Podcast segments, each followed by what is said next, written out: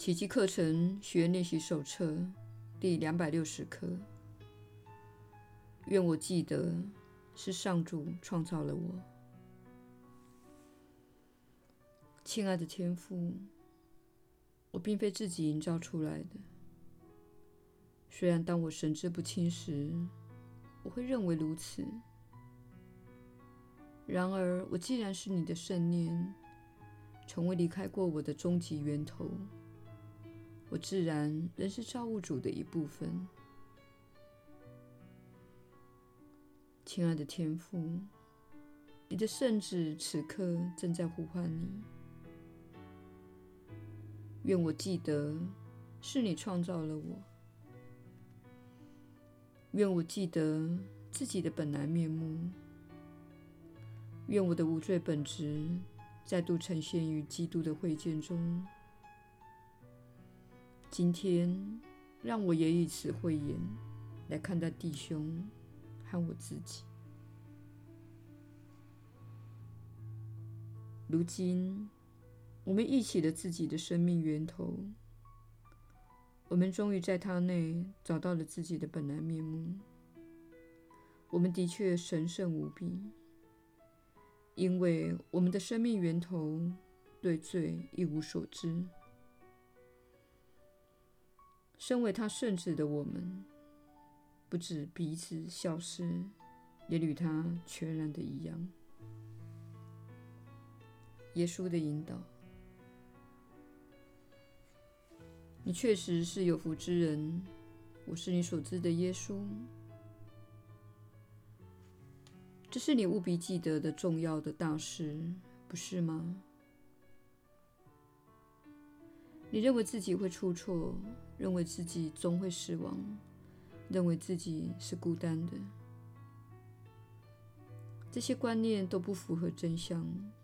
它会让你觉得自己与万物及每个人都是分开的，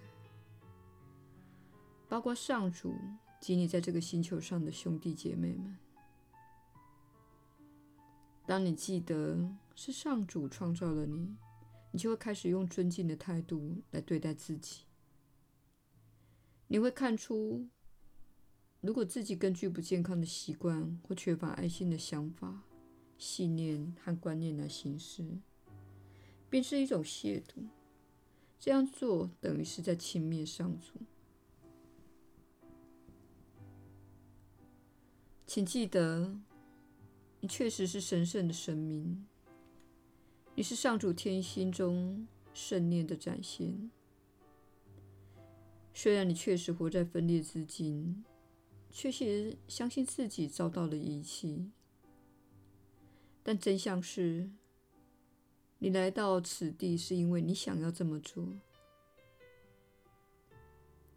唯有对世界和追逐偶像感到厌倦时，返乡回到一体生命，回到爱中的旅程，对你才更具有吸引力。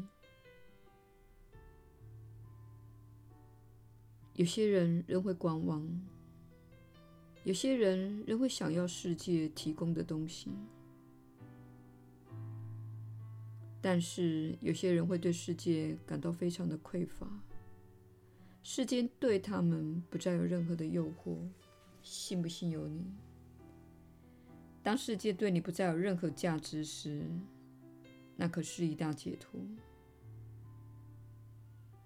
这并不表示你不融入生活，也不表示你不爱自己的同伴。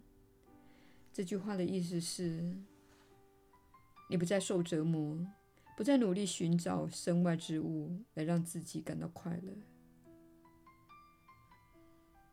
这确实是世界那诱惑的本质，而且只要你想要那些诱惑，它就会存在。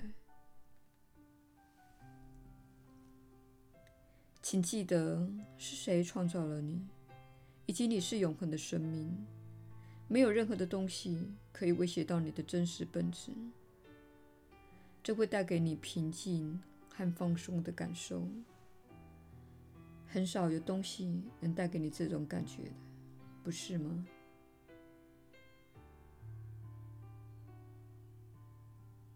我是你所知的耶稣。